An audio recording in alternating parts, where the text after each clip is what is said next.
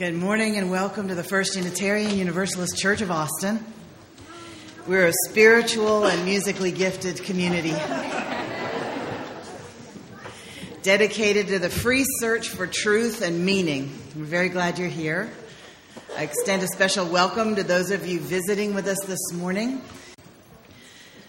We come from a long heritage of teaching that there's a spark of the divine in everyone.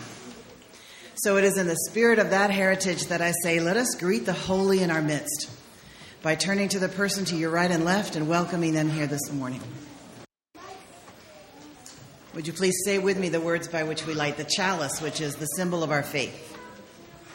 In the light of truth and the warmth of love, we gather to seek, to find, and to share. Our call to worship is from the poet Hafiz.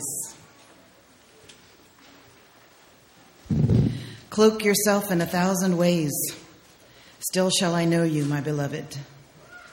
Veil yourself with every enchantment, and yet I shall feel you, presence most dear, close, and intimate. I shall salute you in the springing of cypresses and in the sheets of lakes, the laughter of fountains. I shall surely see you in tumbling clouds in brightly embroidered meadows, O beloved presence, more beautiful than all the stars together. I trace your face in ivy that climbs, in clusters of grapes, in morning flaming the mountains, in the clear arch of sky. You gladden the whole earth and make every heart great. You are the breathing of the world. When people ask, what holds you all together when you have people with roots and practices in all the major world religions and in neo paganism and in staunch atheism? One of the things that holds us together is singing. Another thing that holds this congregation together is its mission. We wrote it ourselves, we wrote it on the wall, and we say it together every Sunday. We gather in community to nourish souls transform lives, and do justice. The reading this morning is from uh, my latest book called Broken Buddha, and it's the title Story. Broken Buddha is the title of a photograph in my online art collection. It shows the lap of a painted statue. One graceful hand has broken off and is resting on the sole of an upturned foot. I'm trying to figure out why I'm so drawn to this image the enlightened one as imperfect, cracked, and chipped. Maybe that's how my enlightenment feels. It's just not all that shiny anymore. A piece or two might have gotten knocked off. I don't know why it makes me remember a woman, we'll call her Julie Gates, who was a pillar of my husband's Presbyterian church. Tall, slender, righteous, well put together in pumps and pearls. Julie was a community saint and icon who had founded Senior Communications, connecting the elderly all over town. Whenever her name was mentioned, someone would breathe out reverently, Oh, she's wonderful. And everyone around would nod with downcast eyes and soft faces. She and her husband were to leave that church within a year because it wasn't Christian enough. How are you enjoying being a mother? She asked me.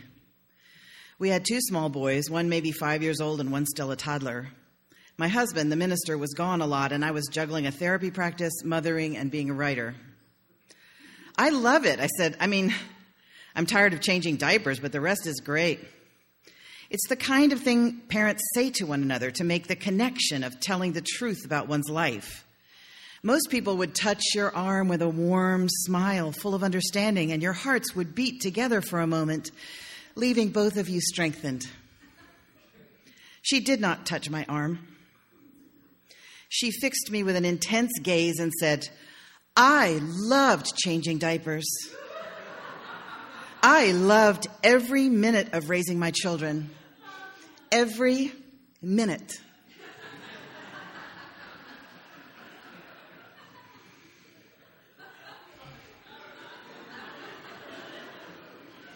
My heart sank. I don't know what her heart was doing. I couldn't feel her heart anywhere.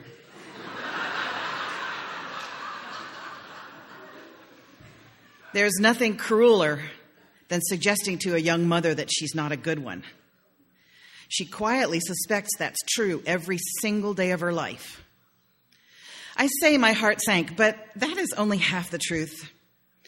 It sank into a fighting stance with both hands raised. This particularly crappy combination of sweetness and meanness had been coming at me from church people since I was eight years old. There was a line to toe. There was a circle of approved thoughts and behaviors within which to stay if you were to be a member of the group in good standing. If it looked as though you were about to stray, the enforcers descended with that exact tone. Oh, you don't think that, they would say with a tinkling laugh. A spiritual person was supposed to be victorious, triumphant in the conquering of life's difficulties, praising God in the midst of any circumstance, grateful for whatever came, peaceful in the heart always. If you didn't feel it, by God, you should just act as if you did, or it would spook all the other horses in the pasture. the broken Buddha says, I don't have to be scared of being the way I am. I've met some non evangelicals with that same cruel but somehow comfortable worldview. As a practicing therapist, I met a lot of people who trusted in therapy. They would speak as if you could get help for any situation and handle it with your head high, your intellect clear, and your feelings in good order. If you get healthy enough, you're supposed to be able to go through even a nasty divorce with peace in your heart. If something disturbs you, you should get help. The broken Buddha tells me that sometimes agony is appropriate. The part of me I'm least proud of imagines that this Buddha's hand detached when he reached out to someone who said something on the order of, everything happens the way it should, and slapped that person silly.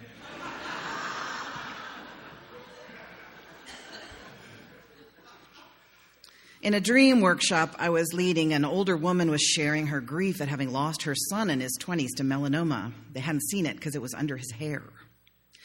A woman across the table tilted her head and spoke in that breathy voice that some people feels makes them sound more spiritual. Her eyes were wide too, and she didn't blink. Have you ever thought about why he might have wanted to draw that suffering to his life? Why you might have wanted to draw it into yours? The broken Buddha tells me that life is not neat. Life is gorgeous and horrific and beyond understanding. And we may create certain situations and draw certain things, but other suffering strikes like a tiger from the tall grass, snatching us from one life into another without cause or warning. I meditate on the broken hand of the Buddha and it comforts me. It tells me that the spiritual moves in and through cracks and gaps, that it is wild and doesn't make sense. It sits with you, even through something that can't be fixed by intelligence or kindness or love. The broken Buddha says he knows how I feel. Our hearts beat together for a time, and we are both strengthened.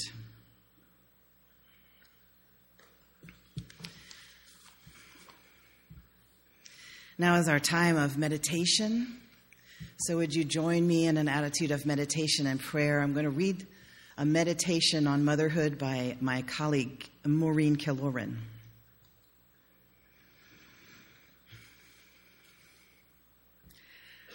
Let us tell the stories of mothers, stories that could be true. Let us tell of warm mothers, soft and round, likely to be found with flour on their nose and always ready to pour you a glass of milk to go with the cookies on your plate. Let us tell of mothers who are like bubbles of champagne, they surprise your senses, leave you giggly, but when you least expect it, they erupt with an unexpected pop. Stories that could be true. Then there are grouchy mothers, stressed mothers, exhausted mothers, faces lined with worry and spirits tired and gray. Other mothers are wise and reliable, not prone to many words or to a lot of noise, but you know that when you need them, they'll be there. Let us tell of fierce mothers, the ones who will love you even when you're wrong. Let us tell also of absent mothers, whose memory shimmers at the edge of your heart. Let us tell of distant mothers, cruel mothers, loving mothers, giving mothers. There are walkaway mothers, save the world mothers, too busy mothers. Mothers, you cry because you lost them. Mothers who make you cry because you can't. May we hold in hearts the mothers we have known, those who have loved us and those who tried. May we forgive the mothers who didn't get it right and try to release the knots of disappointment, anger, grief, pain. May we hold in our hearts the truth that mothering, nurturing, is a task that belongs to us all. However old or young you are, whatever your gender, may you make extra room for nurturing in your life. May you say something real to a harried store clerk Give a coworker a genuine compliment. Take time to listen deeply to a friend. In our shared silence, may we remember and reflect and create anew the stories of love and nurture from this point forward, stories that can be true. Let us enter into silence together.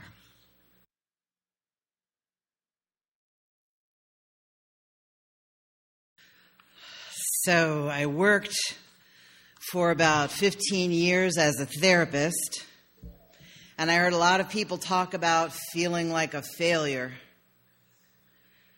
And when we explored that feeling, it seemed like for some people, everything less than complete world domination in their field was a failure. I had a student who would tell me she'd failed tests, and then finally I learned to say, "What grade did you get?" And she's like, "B plus." And a lot of people felt like they disappointed their parents. And I would ask, "What did your parents want from you?" And they would say, "Oh, they just pretty much wanted me to be perfect, I guess."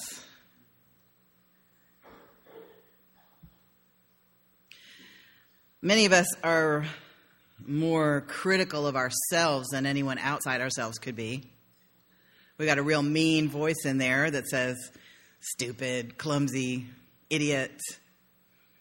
Really, if we talk to children the way we talk to ourselves, we'd get reported. And our mistakes just glare at us, some of us, when we survey our lives. Things we've said that we shouldn't have said, things we should have said that we didn't say, things we forgot to think about damage we've done, businesses we've tried that didn't make it, relationships that didn't last, times when you yelled at your children when you'd promised yourself you would never do that again. Speaking of Mother's Day, parenthood is a minefield of mistakes. My oldest son, when he was about 18 months old, had a squeal that could clear a whole restaurant. And that was just when he was happy. and he liked to smack. And I remember one tired afternoon, he was sitting in a chair and I was sitting on the floor and he was squealing right in my ear. And I I turned around and smacked his leg and I said I screamed, "We do not scream and we do not hit."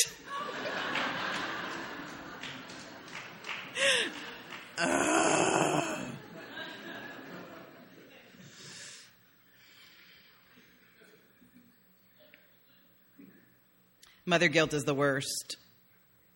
As you look around, you imagine every other mother in the world is better than you are. You try to teach good values and manners and conversational skills.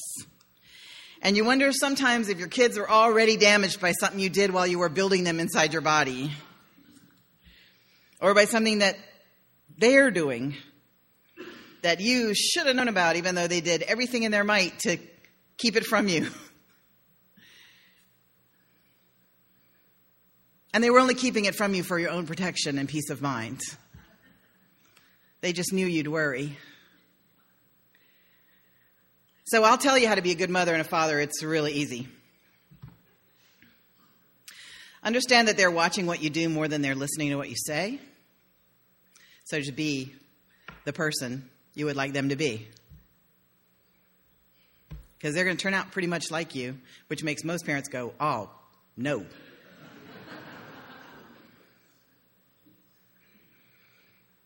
Heal yourself. Ask what you'd want them to do in the situation you're in, and then do that, because that's what they'll learn. Back to my therapy office. I had a cartoon on the wall, and I'm not a big cartoon person, but this one really spoke to me, and it was Glinda, the Good Witch of the North, in her psychiatrist's office. And she's lying there on the couch with her little crown, and she's saying, Oh, it's just gotten to be too much. Somebody wants a heart, and somebody else wants a brain, and it's just, I can't. And underneath the caption says, Glinda learning to be the good enough witch.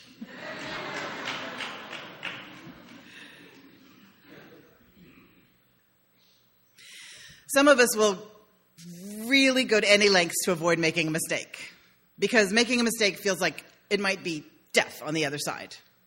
We just hate making mistakes. And hating making mistakes can keep you from trying new things. And most people who have that problem the worst are first-born kids and only kids.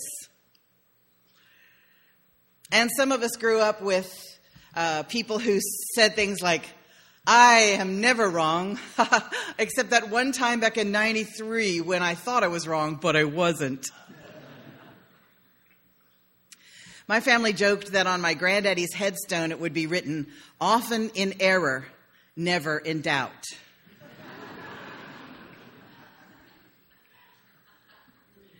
Sometimes people do the same wrong things over and over again even though they know it's not going to work out this time like it didn't work out the last three times. But the situation that your mistakes get you into feel familiar and you can handle them. Um, making new mistakes is too scary. The world's best wisdom says that making mistakes is good. Are good. That is making mistakes is good. Sorry about my syntax. It's the first service. They're necessary to growth. Thomas Edison said, I haven't failed. I've just found 10,000 ways that don't work. Danish Nobel Prize winner Niels Bohr said, An expert is a person who has made all the mistakes that can be made in a very narrow field. The drive to avoid mistakes can lead to a certain kind of success. For example, did you know that 21 out of the first 23 NASA astronauts were firstborns? If you're scared of making mistakes, you can be an astronaut. Because you just, all you have to do is do everything perfectly and be really healthy and have good eyesight.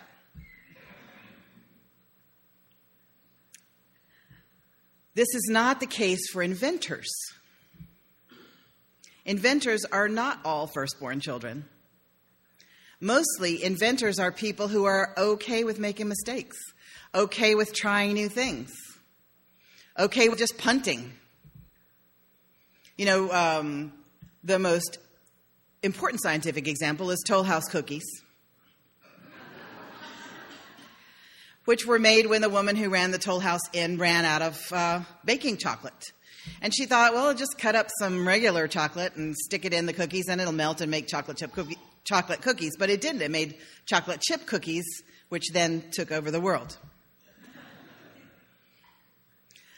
A scientist in England was working with things to kill bacteria, and he threw away some petri dishes that had gotten uh, corrupted by something coming in through the window.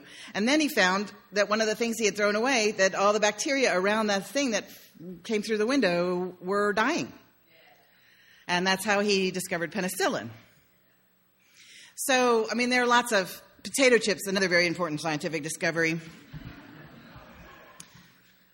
A guy in the dining room was complaining that his uh, potatoes weren't sliced thinly enough. And the chef sliced them even more thinly, and then the guy still sent them back. So finally, the chef just got mad and sliced them paper thin and then fried them till they were crisp. They were like, here, are that thin enough for you? And the guy was like, these are delicious. and then potato chips took over the world. I remember when my firstborn and I were working on this little puzzle for school, and it, you've seen it before. It's the little um, square made out of nine dots one, two, three, one, two, three, one, two, three. And you're supposed to connect all the dots with, with um, no curves and one line without taking your uh, pencil off the paper. And man, we were breaking our brains about it, you know, trying to, oh no, that didn't work. No, that one's left out. Younger son comes over and he looks at it and he goes, Here, give me the pencil. And he goes, and shockingly, his line went way above the square and then came back down to connect all the dots. We had been making ourselves the rule that you had to stay within the square of dots, but that wasn't one of the rules. But he, you know, second born, literally thought outside the box. Now he's a musician. Thank you so much.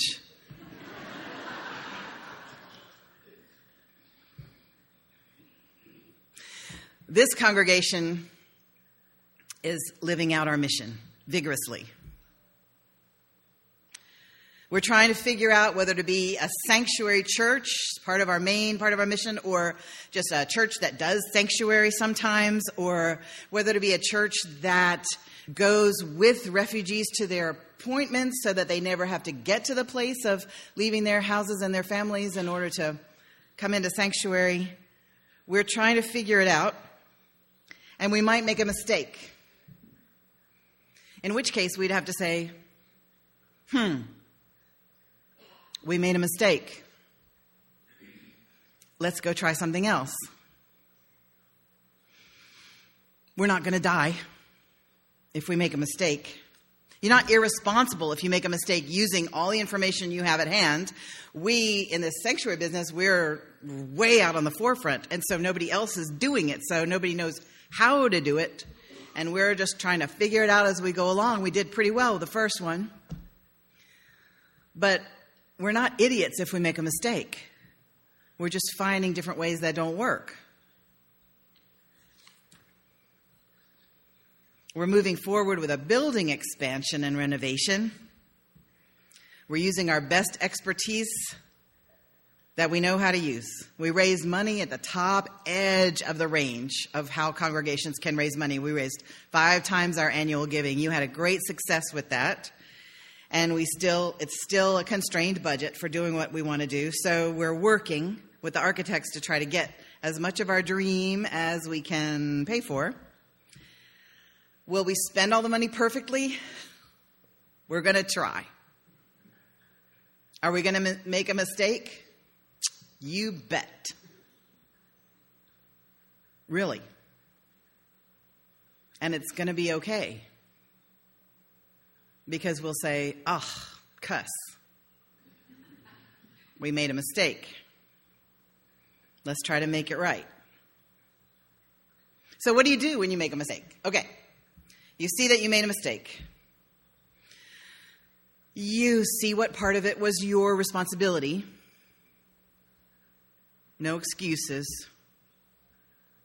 Sometimes all of it's your responsibility, sometimes all of it's not, but it's good to err on the side of taking more responsibility than you need to because you're the only one you can control or change. Then you say you're sorry. Then you try to learn and, and you try to heal that part of yourself that led to the mistake and you try to make amends. You say, I'm sorry. Forgive me. Thank you. I love you. Sometimes we have to say that to ourselves because sometimes we do ourselves the worst damage, right? So you just put your hand on your own heart and you say, I'm sorry. Forgive me. Thank you. I love you. Yelling and scolding hardly ever works.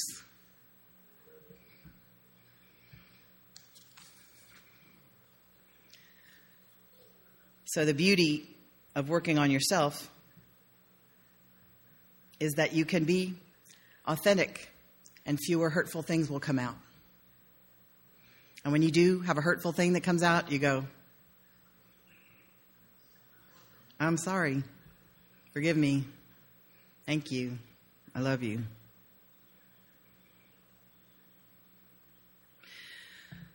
So go ahead and mix with folks you don't know what to say to. People who might be from a different culture than you, or people who might be of a different sexual orientation, gender identification, people you're kind of uncomfortable with. You're going to make mistakes, say the wrong thing. Then you go, I'm sorry. Don't avoid doing new things or making new friends. And if I've made mistakes with y'all, I'm sorry. Forgive me. Thank you. I love you.